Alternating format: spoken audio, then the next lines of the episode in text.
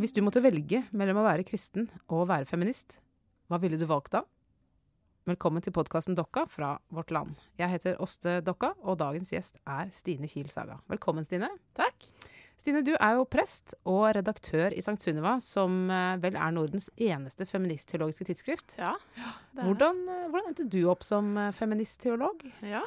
Jeg uh, har liksom sånn, et par sånne liksom feministteologiske oppvåkningshendelser si, som uh, kanskje satte meg i gang. Det, det, ene er rett og slett under studiet, profesjonsstudiet i teologi, som jeg gikk på Teologisk fakultet. Da hadde vi ganske tidlig i studiet sånn fag som handla om rit ritualer og sakramenter. Og da på en måte fikk jeg plutselig øynene opp for at uh, det kanskje var problematisk å på en måte omtale Gud som far og mann. Uh, jeg har alltid hatt en veldig sånn nært forhold til min egen far. Har aldri liksom tenkt på det problematiske i det. Og så ble det en veldig sånn ha-opplevelse for meg. da, forhold til f.eks. Språk om Gud og liturgisk språk. Og så studerte jeg Sør-Afrika også. Feministteologi i Sør-Afrika. Så det var kjempeviktig for meg. Så da blei det sånn. Det var ikke noe vei tilbake. Det var ikke noe vei tilbake. Um, Eh, hva slags type sånn kirkelig bakgrunn har du? Jeg er uh, døpt i Metodistkirken. Hele familien min er egentlig metodister. Men så bodde vi på et lite sted, og um, mamma og pappa blei med i den lokale kirka, liksom. Så da var jeg også der og begynte TenSing etter hvert og sånn. Og så uh, er det egentlig bakgrunnen min. Og så ble du prest i Den norske kirke. Ja. Uh, og der, der, er det rom for å tenke som du gjør. Ja, absolutt. Heldigvis. Mm. Jeg liker det. Eh, vår eh, felles kjente Gyri Gunnes hun skrev en bok eh, en gang som het 'Å forkynne Guds ord klart og urent'. Mm. Har, har, du lest den? eller? Ja, ja. ja? Elsker den. Mm. ja. Og der stilte hun seg selv et spørsmål, og det var det som jeg sa i begynnelsen her. Hvis jeg måtte velge mellom å være kristen og feminist, hva ville jeg valgt? Hva ville du valgt, Stine? Ja, altså Jeg ville jo valgt kristen, for for meg er det bare uløselig knytta sammen. Så det er på en måte ingen motsetning i det. Så da, da blir det det. Ja. Du, du, nekter, du vil ikke liksom akseptere spørsmålet? Nei, nesten ikke. Jeg, jeg, for meg det veldig, henger det veldig sammen, og jeg syns at det på en måte eh, Ja, altså i, i, min kristne tro da, og i min teologi så ligger på en måte mm, det perspektivet, eh, feminismen og rettferdighet, eh, både når det gjelder kjønn og andre ting, eh, ligger veldig sånn integrert. Eh, så, så, jeg føler at det rommer på en måte Kristen for meg rommer det feministiske òg, da. Men det er jo veldig mye patriarkalsk tankegang mm. dypt innvevd i kristendommen. Og det fins jo massevis av kristne ja. som ikke er feminister. Ja, ja, absolutt. Eh, hvordan Nei. Hvordan kom dere til ulike konklusjoner? Nei, det er, jo, det er jo sånn det er da, i kirka og kristendommen. Altså, jeg mener Det er jo det som kan være litt utfordrende, men det er jo et ekstremt mangfold. Og fordi at vi har på en måte den tradisjonen vi har i forhold til skriftsyn, f.eks. Eh, ja, bibelsyn, da. Eh, og også altså, Jeg mener alle religioner har jo også et mangfold, men jeg tenker det er en av styrkene òg at det er så forskjellig. Og for meg så er det et sånt overskuddsprosjekt faktisk også. Selv om det er et veldig sånn kritisk prosjekt, og maktkritisk prosjekt, så er det også noe som gir meg så utrolig masse glede og inspirasjon. Og særlig i møte med bibeltekster så er det et sånt um, overskudds... Uh, en overskuddsfølelse da, i møte med bibeltekster, sånn, at jeg har på en måte den friheten til å være kritisk i min egen tradisjon. og ja, Vi skal snakke mer om ja. bibeltekster etterpå, for det er ganske spennende. Uh, men, uh, men, bare la oss holde litt fast uh, fortsatt med dette med det patriarkalske ved kristendommen. Mm. for kristendommen den ble jo til i en tid og på et mm. sted hvor menn hadde en helt annen posisjon enn kvinner. Og mm. det har jo avtegna seg mm. dypt og inderlig ja. i hele tenkninga. Mm. Kan, er det liksom Kan man røske ut det uten å endre på hele religionen? Det er kanskje ikke noe enkelt svar på det, men um, jeg tenker at det er jo En, en ting er kjønn, men også så tenker jeg at den, altså kristendommen også er bygd på en måte i en tid hvor f.eks.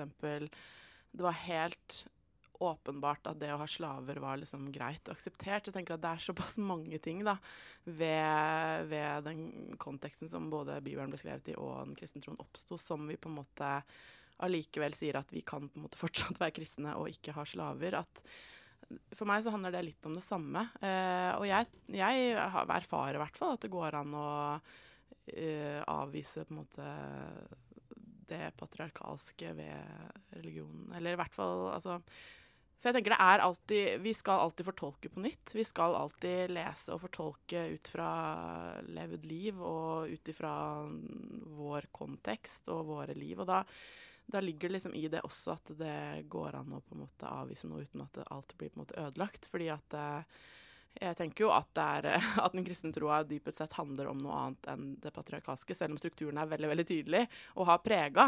Så hvis jeg hadde trodd at det var så innvevd at ikke det kunne øh, liksom være forskjellig, så hadde jeg kanskje ikke vært kristen. Men for meg så er det på en måte så mange andre ting da, ved kristen tro som er så frigjørende og viktig og øh, håpsfylt at liksom det er øh, Det går an å, å gjøre det, da.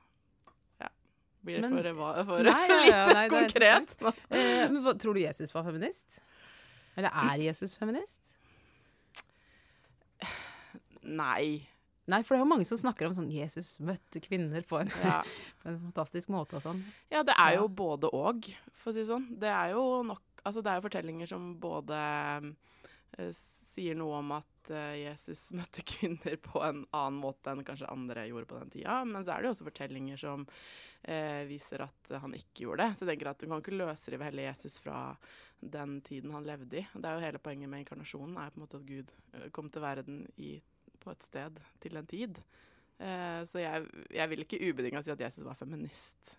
Ja, for den første liksom, feministiske teologiske bølgen den handla vel ganske mye om å prøve å grave fram de, liksom, de faktiske skattene som mm. finnes i tradisjonen og i Skriften. Ja. som, hvor, hvor, det på en måte er eh, noen overraskelser, hvis mm. man er en, eh, en mm. liksom, patriarkalsk tenker. Da. At her finnes det faktisk ressurser til ja. å tenke eh, annerledes som kvinner. Og det ligger i religionen allerede. Ja.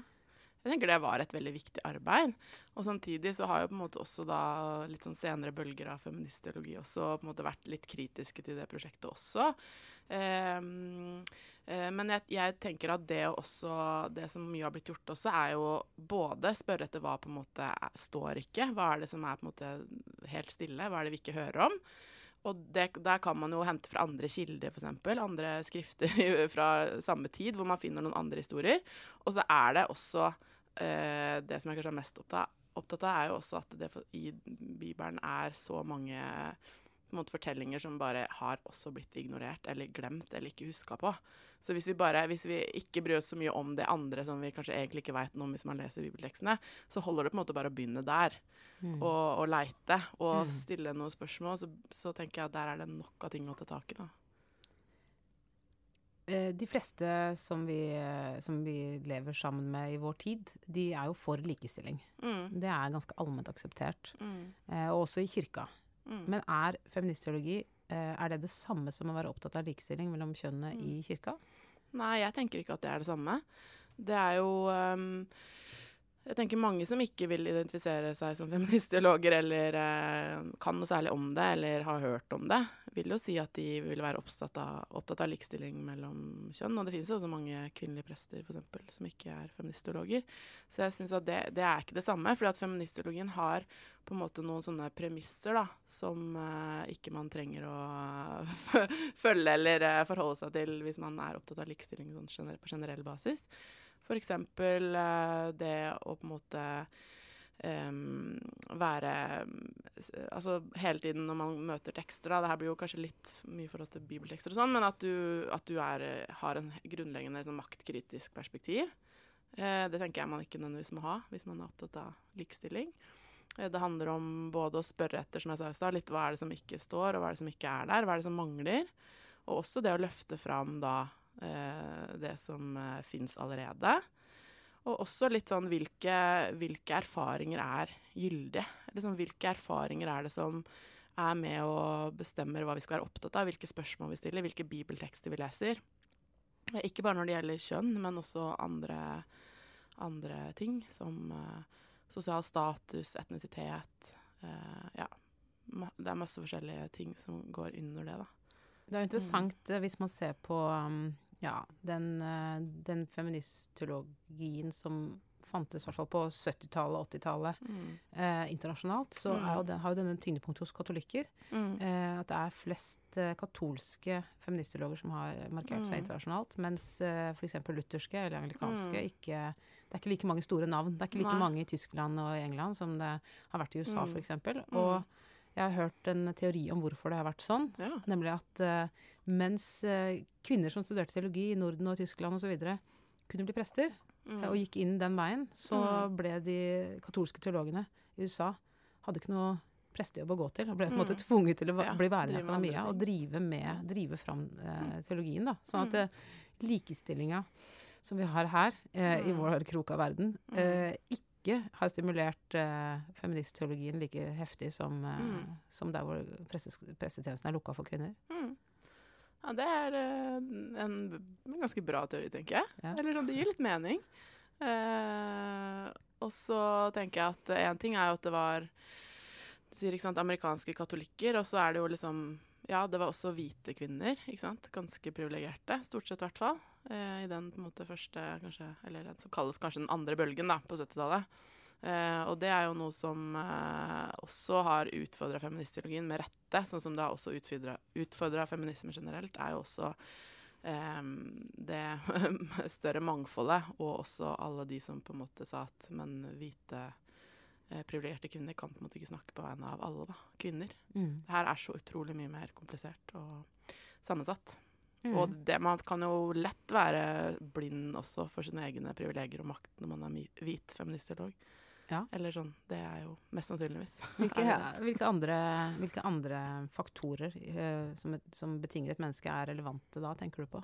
Uh. Det er jo egentlig en sånn uendelig liste. Uh, men jeg har jo vært opptatt av å jobbe med liksom et teoretisk begrep som heter interseksjonalitet. Og det er ikke så lett kanskje å skjønne hva det er, men på engelsk er det intersections. Altså hvis du tenker på veikryss eller um, eh, Ja. Altså det handler om det sammensatte i liksom våre ulike, eller ulike deler eller sosiale kategorier. da. Så sant, I tillegg til kjønn så er det helt åpenbart um, etnisitet eller bare farge uh, en faktor. Hudfarge. Eh, funksjonsnedsettelser, eh, legning, alder. Eh, ja, selvfølgelig klasse eller sosial status, eller hva, hva du vil kalle det.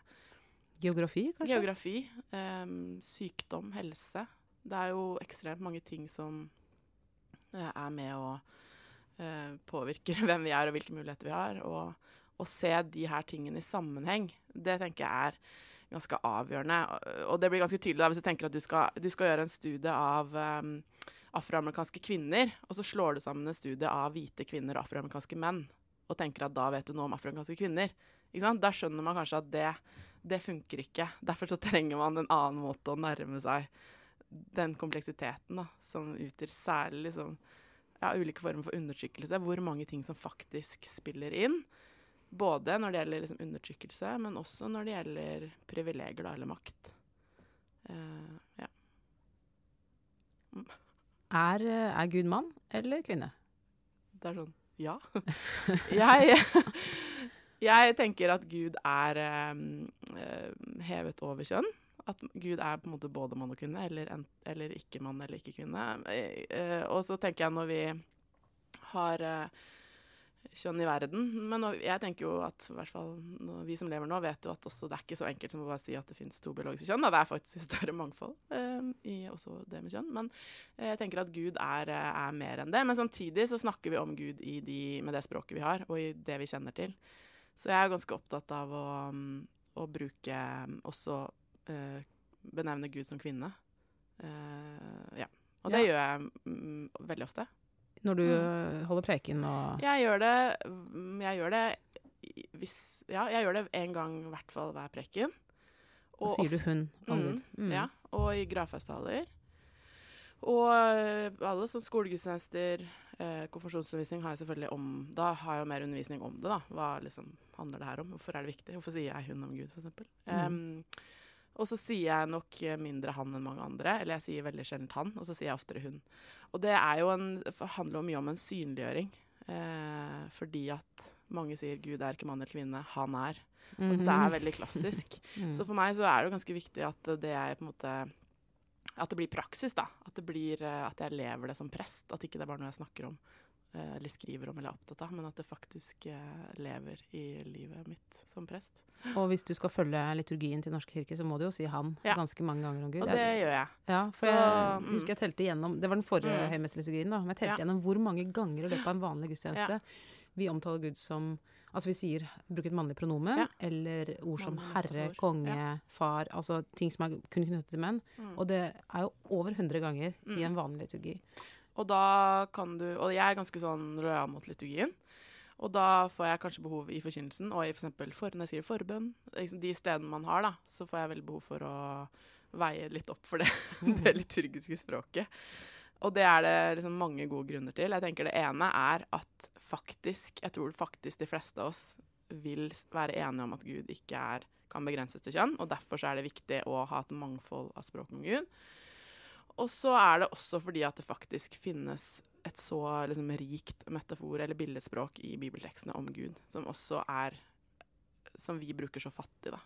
Ja, og det er vel et pedagogisk siktemål her også. Jeg tenker på Når jeg ser barna mine ser på TV, eller kanskje for noen år siden da de var litt mindre, så sitter de og sier sånn 'Jeg er henne. Jeg er han'. Mm. Og da, da De er alltid ute etter å speile seg i de Mm. karakterene som, Mm. de, som de ser, eller Mm. som, de, som, de, som de ser eller hører om. Ja. Um, og sånn er det jo i en gudstjeneste også. Man speiler seg hele veien i det man hører om. Eh, og dermed så Når man da kun sier 'han', så Mm. er det noen som ikke får speile seg på samme måte, da. For identifikasjonen er ikke like stor med noen av et Mm. annet kjønn. Og det er jo eller sånn, Hvis man skal snakke i sånne termer sånn at det, noe er bibelsk, så er det noe som er bibelsk, så er det også å bruke kvinnelige metaforer og språk om Gud. Eh, og jeg opplever da Jeg jobber jo en helt sånn vanlig menighet, hvor det er um, forskjellige teologiske syn, forskjellige bakgrunner, forskjellige aldre. Og eh, jeg, jeg, har, tror jeg, jeg har aldri opplevd at noen har kommentert negativt på at jeg sier hun om Gud, men jeg får veldig ofte eh, enten positiv tilbakemelding, eller at noen sier bare sånn 'Sa du hun om Gud?' Og så sier jeg sånn ja, og så, så, så, så sier de ikke nødvendigvis noe mer, da.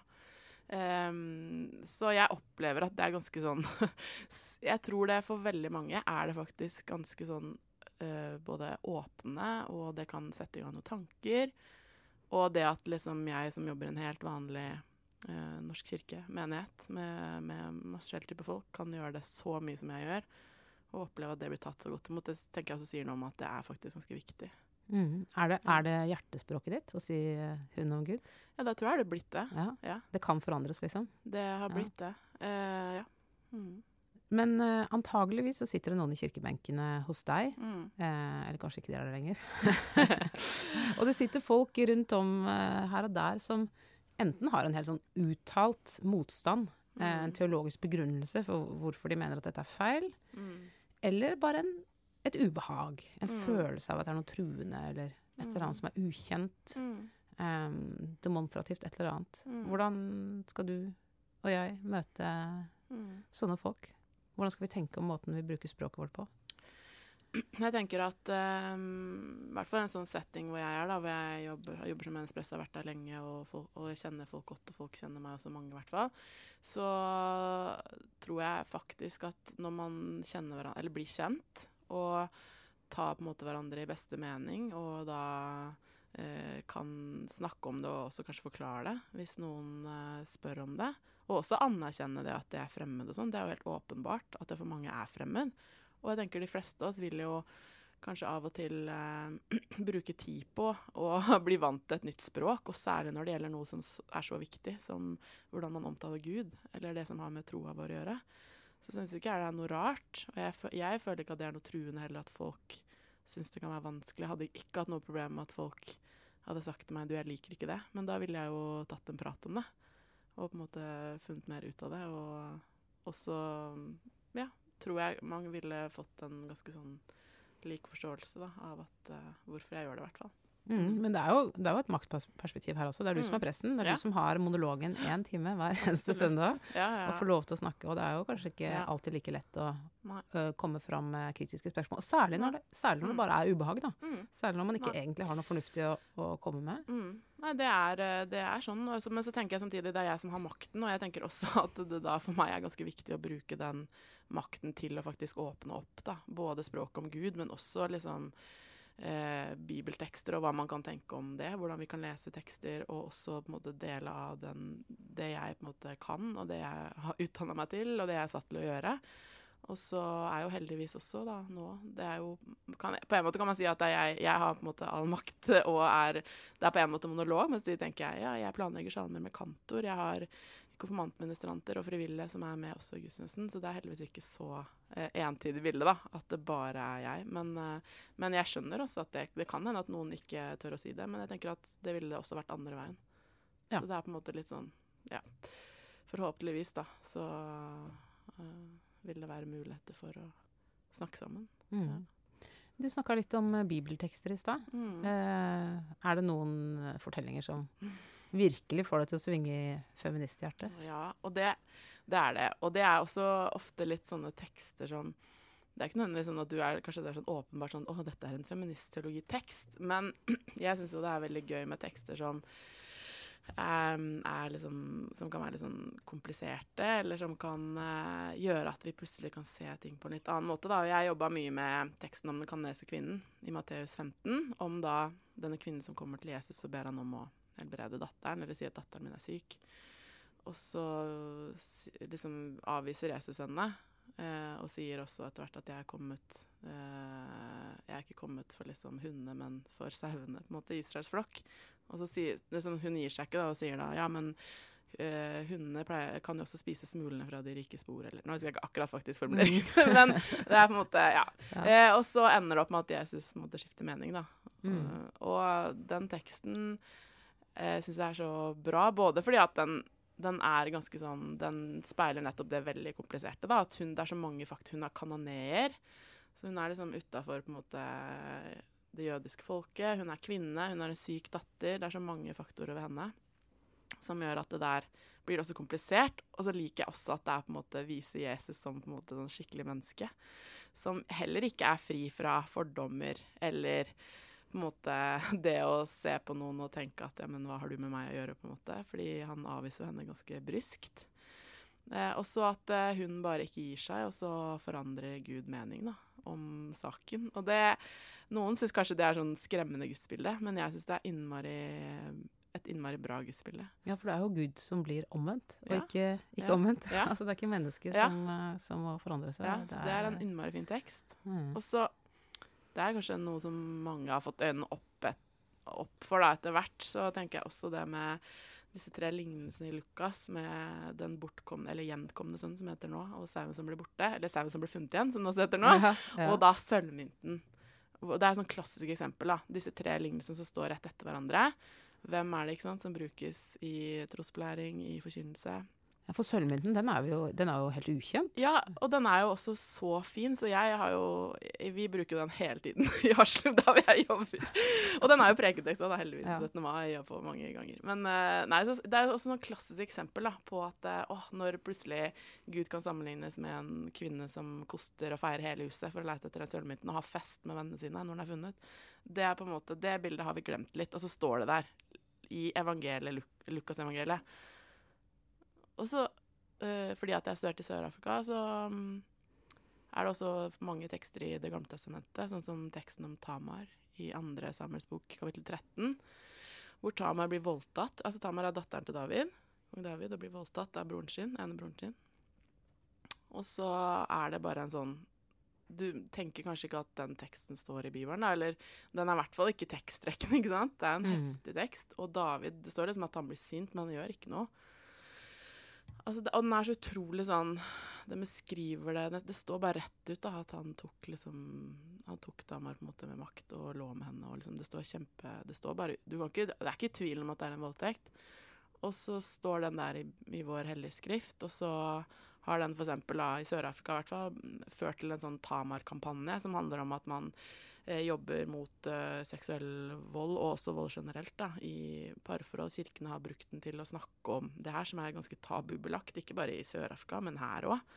Vold i nære relasjoner eller misbruk eller, misbruk eller seksuell, seksualisert vold. Så det at også bibeltekster kan, kan være sånne måte kilder til både å snakke om vanskelige ting, men også til å stå opp mot det. da. Det bare syns jeg er helt Altså, jeg, det er det noe av det beste, liksom. Jeg, da blir jeg veldig glad. Og det er interessant, for jeg tenker at eh, det, der blir jo Bibelen en ressurs på en annen måte enn når mm. det er mm. sånn eh, at alt som står i Bibelen er normativt. Mm. At David er jo en helt. Så det Mm. han gjør, er jo bra. Mm. Eh, Istedenfor å tenke sånn, så Mm. må vi tenke noe annet Mm. om teksten, og Mm. likevel få noe ut av den, da. Og det er eh, det jeg syns er så gøy med å lese Bibelen, da, faktisk. Og, jobbe, og preke og jobbe med det. At eh, det er eh, så mange veier inn. Det er så mange perspektiver man kan ta, og det er masse spennende og komplekse karakterer. Akkurat sånn som vi er det også. Ja, Mm. det, er, det er veldig gøy. Og vi jobber jo på en måte både med teksten og mot teksten Mm. samtidig. Og det tenker jeg jo Mm. er Det ligger jo i um, hele dette feministteologiske prosjektet. For sånn som jeg tenker, da, så er Mm. kristendommen er patriarkalsk. Altså det, Mm. det er eh, en, Mm. en kvalitet, Nei, eller ikke en kvalitet, men en egenskap ved, ved kristendommen. Ja, ja. Det kommer man ikke ut av. Eh, sånn at, eh, at eh, når feministteologien liksom er- gjør sin jobb, da, så, Mm. er det, så er det et kritisk perspektiv som kommer til å være et kritisk perspektiv alltid. Mm, ja. Altså det kommer ikke til å løse seg opp Nei. i en større, fin Nei. helhet. Man blir ikke ferdig med med blir det. ikke ferdig med det. Og det handler om at både det hele det handler om å se på den tradisjonen man har, man har og se på hvordan den Både se det og løfte det opp og kritisere det, det som på en måte er undertrykkende og patriarkalsk, eller undertrykkende på andre måter, men også det perspektivet da, som jo er så, også så viktig, det rekonstruerende, ikke bare det dekonstruerende, altså det også å nytolke og bygge opp og gi nye måter å se ting på. Det er jo det det handler om. Det kunne jo vært fristende å lage en ny religion, da. Ja. Istedenfor å ha all den friksjonen. Mm, noen jo, har, gjorde jo det av de første. Eh, sånn Mary Daly og noen av de første liksom, pionerene. Jeg tenker, For meg er det, jo, er det veldig li- lite aktuelt, for å si sånn. Fordi jeg Mm. syns det er såpass mye bra. og såpass mye eh, Mange elementer som på en måte At det gir mening å stå i det, liksom. Hvordan er det med ditt eh, sånn personlige engasjement? Blir Mm. du, kan du bli litt lei av å skulle si hun en gang hver preken og Nei, for jeg føler ikke liksom at det er noe på en måte, Det er jo ikke noe jeg må. Altså Hvis jeg ikke har lyst til det, så kan jeg slutte med det. Eller sånn jeg eh, For meg er det feministologien, er, et, er sånn ting som er prega mye av glede og overskudd. Det er Mm. kanskje høres litt sånn kleint ut, men det er faktisk sant. glad, gladfeminist? Ja, jeg er glad feminist. Uh, Gladfeministolog. Nei, men det er, det er faktisk sånn. Jeg, jeg opplever at det gir meg noen verktøy som gjør at um, At det er eh, enda mer spennende å jobbe med det jeg jobber med. Og jeg opplever også i undervisningssituasjoner, i forkynnelse og sånn, at det er noe som også gir måte gjenklang hos folk, både menn og kvinner. Um, men ja man, Jeg tenker de fleste av oss blir jo kanskje litt lei og sliten av og til av oss selv. Mm. Uh, Men Merete Thomassen skrev Mm. en gang i Vårt Land om dette med at hun egentlig ikke var egentlig ikke var så veldig opptatt av kjønn. Mm. Altså, hun er jo Ja. kjent som en av Norges eh, store feministologer. ja, At, hun, at det hele tida altså Hun kunne ønske at hun kunne liksom bli ferdig med å snakke om Mm. kjønn, men, Mm. men det, det kunne hun ikke, for det tvinger seg fram hele tida. Mm. Eh, er, det, er det noe gjenkjennelig der? At du egentlig kunne ønske at du bare kunne slutte med det og begynne å snakke om realpresens og Mm. Ja. Altså, jeg, jeg tenker jeg gjør begge deler, jeg, som Mm. menighetsprest. Jeg tror kanskje det handler litt om hvilken posisjon man har. Hvis jeg hadde vært forsker, da, sånn som henne, og skulle blitt spurt om å uttale meg om ting eller holde foredrag, så hadde jeg kanskje kjent at det hadde blitt en sånn del som måtte hele tiden fram. Men i jobb som menighetspress så opplever jeg liksom at jeg gjør jo det andre også hele tiden. Det er ikke sånn at jeg alltid snakker om feministteologi, men det ligger jo der som en helt sånn grunnleggende måte for meg å se verden og se kirke og se teologi på. Så jeg tror på en måte det, det preger meg jo. Men når jeg også skal snakke om uh, nattvær eller om dåp eller om andre om de tingene jeg også snakker om, så, så bærer jeg det med meg. Men det trenger ikke å være noe eksplisitt eller tema i de tingene. Så jeg opplever faktisk at jeg gjør begge deler, og at ikke det er sånn at folk alltid liksom forventer bare én ting av meg. Men det er jo Nå hører jeg at du er jo en, du er en gladfeminist. Ja. Men feminister er jo sure. Det vet vi jo.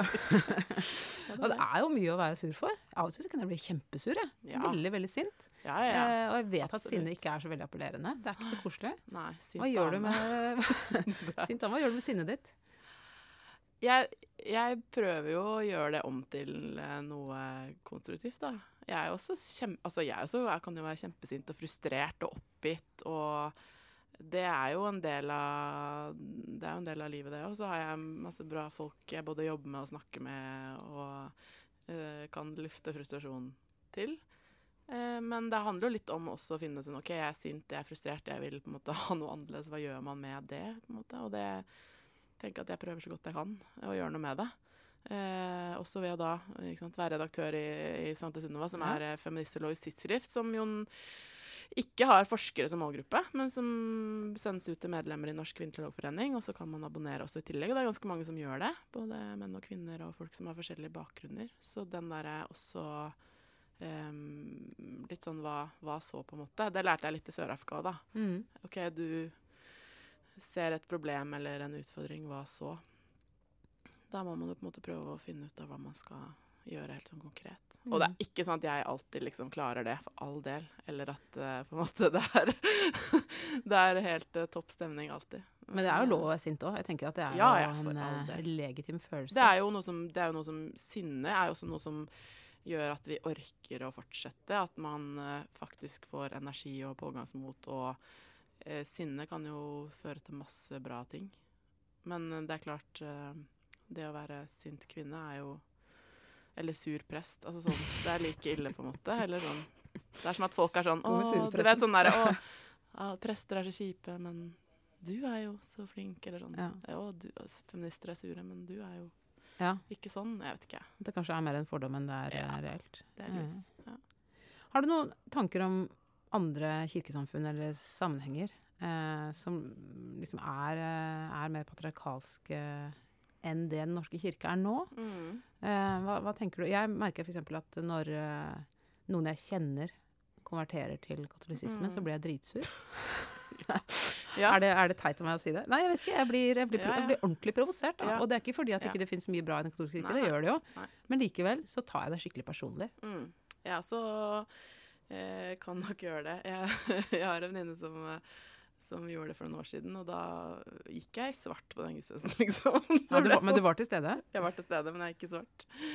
Uh, nei, jeg, jeg også syns det er liksom uh, Det er litt utfordrende, det. Samtidig tenker jeg det er jo ikke som at heller Altså, Norsk kirke er jo ikke heller løsninger på alle liksom, verdens problemer eller folks uh, søken etter en, et bra fellesskap.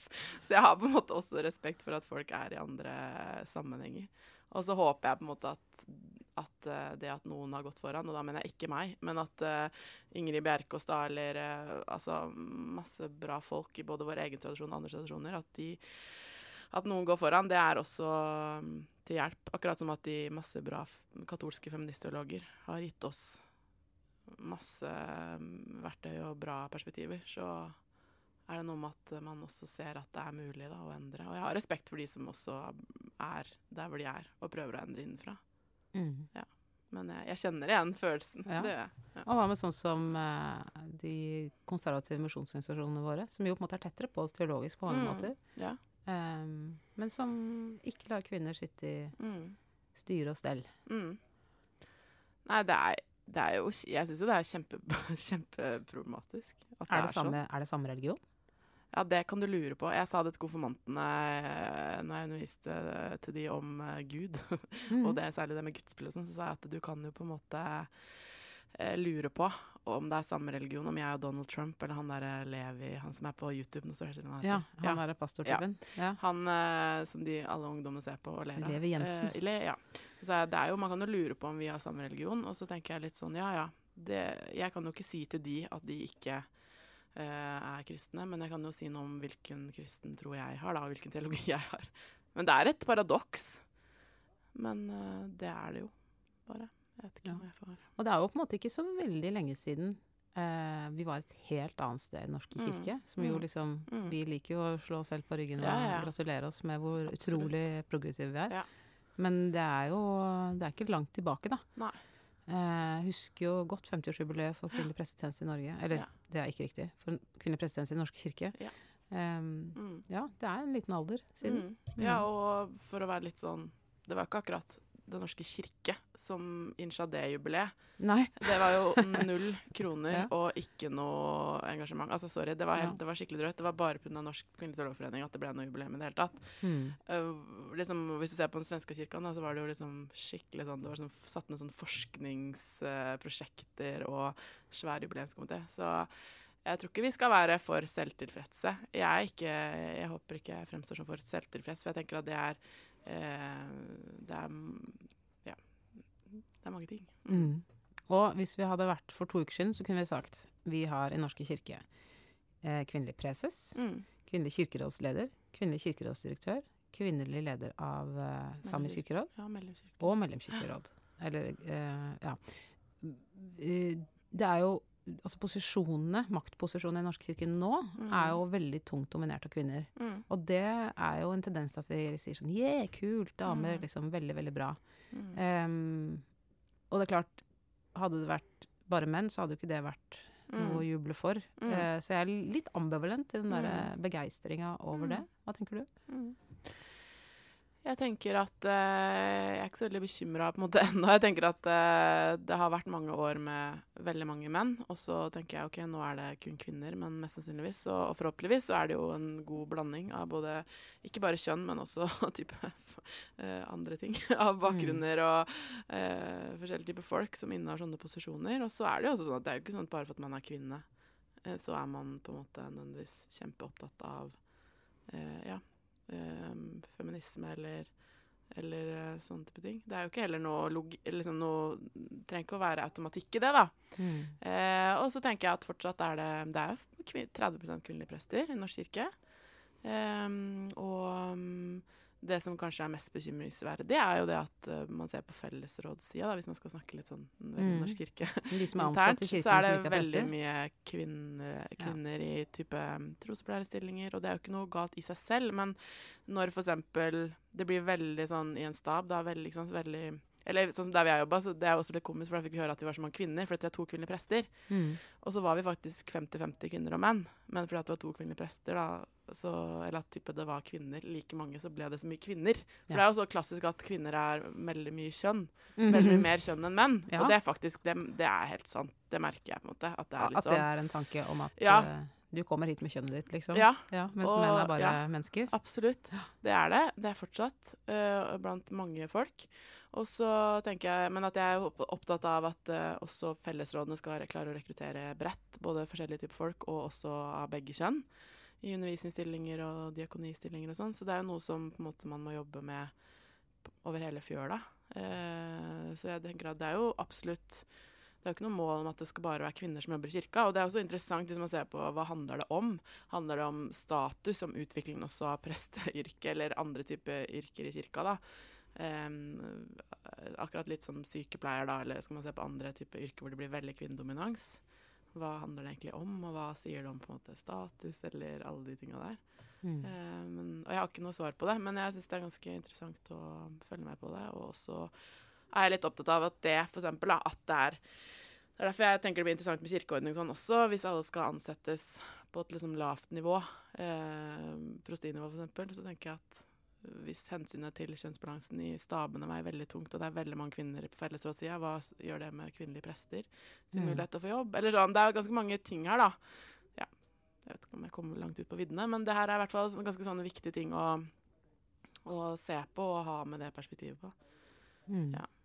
Hvor tror du Den norske kirke Hvor tror du Den norske kirke er uh, når du blir pensjonist, eller Ja. om noen år? Altså Med tanke på dette, disse tingene her, da.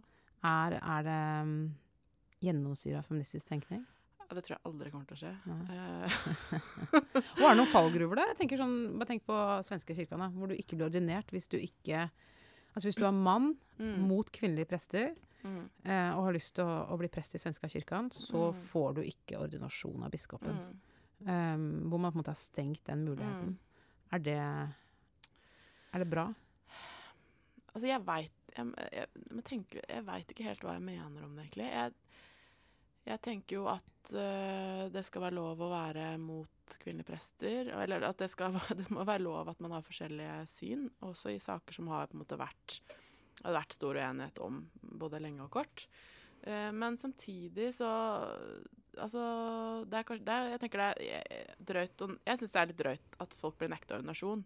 Men jeg tenker på hvilken bakgrunn blir man det. Fordi hvis man som da mannlig prest som, ikke, som er imot kvinnelige prester, ikke kan f.eks. samarbeide med kvinnelige prester, ikke ha en kvinnelig sjef, eh, så tenker jeg da eh, da tenker jeg kanskje at det kan være grunnlag for at man kanskje ikke kan få jobbe i den kirka. Men da er det jo ikke per definisjon fordi du er imot kvinnelige prester, fordi det er jo også mange som er imot kvinnelige prester som Eller jeg antar det, jeg vet ikke hva Ja. det egentlig, men som klarer å samarbeide, og som jobber med kollegaer og sånn. Men jeg tenker at den på en måte respekten og anerkjennelsen av at OK, jeg er imot uh, kvinnelige prester, men det er faktisk sånn at det har vært kvinnelige prester i vår kirke nå i mange, mange år, og det er helt uh, Det er ikke noe opp til diskusjon. Så tenker jeg Da må man jo forholde seg til det på en ålreit måte som en profesjonell arbeidstaker. Så jeg tenker der, der er mange aspekter i det, da. Uh, men jeg, jeg, er ikke opptatt av at uh, det er uh, F.eks. når det gjelder tiltale av Gud, da. At det er en riktig måte eller en feil måte. Det ville vært helt absurd, fordi min kritikk mot mye av f.eks. språk om Gud, eller mye av vårt liturg... Altså ikke både liturgisk språk, men teologisk språk, er jo at det er så faktisk lite bibelsk, egentlig. Fordi at det fins så masse forskjellige flere bilder og metaforer og mangfold enn det vi bruker. Da ville det vært like dumt av meg å si at nå er det bare én type metafor som gjelder, eller én måte å tiltale Gud på som er riktig. Så det, jo, det henger jo litt sammen med Eller de tinga henger litt sammen. Eh, så jeg er ikke så opptatt av at det er bare én måte å gjøre det på, men jeg er opptatt av å peke på mange muligheter og også løfte fram eh, masse forskjellige måter å snakke om Gud på, og mange forskjellige metaforer. Ja, det tror jeg er ekstremt viktig. Ja. Eh, for jeg tror at hvis vi kommer til et sted hvor Norske kirke blir et sånn derre feminisme- og likestillingsflaggskip eh, som skal dundre gjennom verden og gjøre alle like. Mm. Eh, så av veldig mange grunner mm. tenker jeg det er veldig uheldig. Ja. Eh, og også fordi vi er en folkekirke. Mm. Vi skal faktisk mm. eh, Eller vi, sier jeg. Ja. Du. Ja. skal tjene alle. Ja. skal være et sted for alle. Absolutt. Mm. Og det, det er jeg også opptatt av. Og samtidig tenker jeg at jeg har én rolle som menighetsprest. Og så er jeg også glad for at det fins eh, folk som eh, både er forskere, og som f.eks. Gyrid. Nå er jo Gyrid, Gyrid Gunnes også prest, men at det er også noen som på en måte utfordrer og kanskje liksom kjører såpass hardt på at noen blir veldig sånn ja. veldig, Får veldig avsmak. Men jeg tenker at det trenger vi. Og det er ikke Jeg syns ikke alltid at det kan være meg som gjør det når jeg jobber som menighetsprest. Jeg kan gjøre veldig mye, men det er ikke kanskje alltid jeg som kan gå hardest ut eller mest liksom kjøre mest på, selv om jeg også kan gjøre det. Så tenker jeg det er ganske viktig at man har noen som gjør det, da. Og som, eh, som stiller spørsmål, og som sier sånn OK, hva er det det her egentlig er, mm. eller hva handler det her om, eller hvordan skal ja. vi gjøre det? De som er litt mer ubundet. Mm. Mm. Til sist nå, du uh, er på reisefot. Du skal til uh, Sør-Afrika ganske mm. snart. Mm. Hva er det du skal gjøre der, foruten å få deg litt sol? Ja, der skal jeg ha studiepermisjon og jobbe med white privilege. Veldig gøy. Ja. Eller white fragility. Altså hvithet, egentlig, skal jeg prøve å jobbe med. Lese meg opp på det. Eh, og så skal jeg også jobbe litt med uh, den Evangelical Lutheran Church of South Africa, som um, er sånn vennskapsbispedømme med Oslo bispedømme. Og der skal jeg besøke menigheter og være med på gudstjenester og sånn, og, og, høre med prester og sånn, hvordan de jobber også. Hvordan de bruker f.eks. bibelstudier, da når de f.eks. møter masse fremmedfrykt, som også man har i Sør-Afrika nå, kjempehøy arbeidsledighet og masse folk som kommer fra hele sørlige Afrika for å få jobb. Og det fører til også mye eh, etnisk basert vold.